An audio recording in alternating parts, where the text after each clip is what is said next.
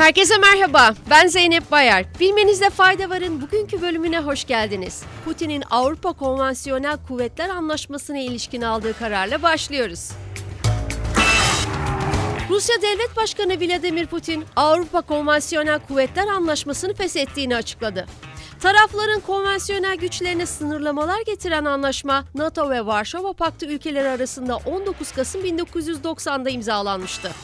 Rusya 2015'te anlaşma kapsamında düzenlenen toplantılara katılımını durdurma kararı almıştı. Dünkü podcast serimizde Avrupa Birliği'nin Twitter'a yaptığı uyarı haberlerini sizlerle paylaşmıştık. Aynı konuya ilişkin benzer bir uyarı da Fransa'dan geldi. Fransa'da dijitalleşme ve telekomünikasyondan sorumlu bakan Jean-Noël Barrot, Twitter'ın Avrupa Birliği'nin dezenformasyonla mücadele için hazırladığı zorunlu olmayan uygulama kurallarından ayrılmasına ilişkin açıklama yaptı.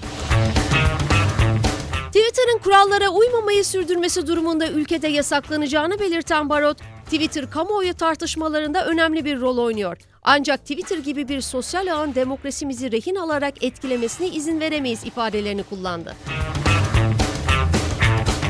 İspanya Başbakanı Pedro Sanchez'den gelen erken seçim kararı ile devam ediyoruz.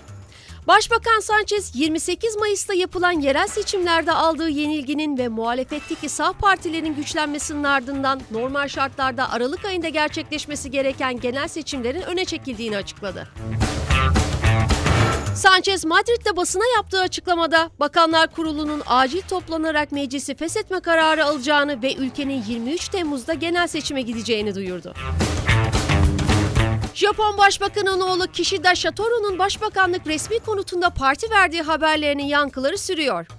Japon Başbakan Kishida Fumio, oğlunu sekreterlik görevine kendisinin tayin ettiğini belirterek Kishida Satoru'nun 1 Haziran'da resmi görevinden alınacağını açıkladı.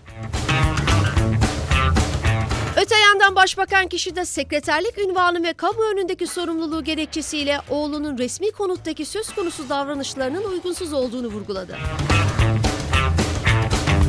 Son haberimiz uzay meraklılarına gelsin. Çin İnsanlı Uzay Programı Ajansı 2030 yılına dek insanlı sefer düzenleyerek Ay'a ayak basmayı hedeflediğini duyurdu. Bu amaç doğrultusunda anahtar teknolojilerin geliştirilmesi gerektiğine dikkat çeken uzay ajansı, bu sürede keşif, numune toplama ve araştırma gibi görevleri icra ederek keşif programı için bağımsız kapasite oluşturacaklarını kaydetti. Çin daha önce 2050'ye kadar ayda tümüyle işlevsel bir araştırma üssü kurmayı planladığını açıklamıştı. Bugünlük bu kadar. Yarın tekrar görüşmek üzere. Hoşçakalın.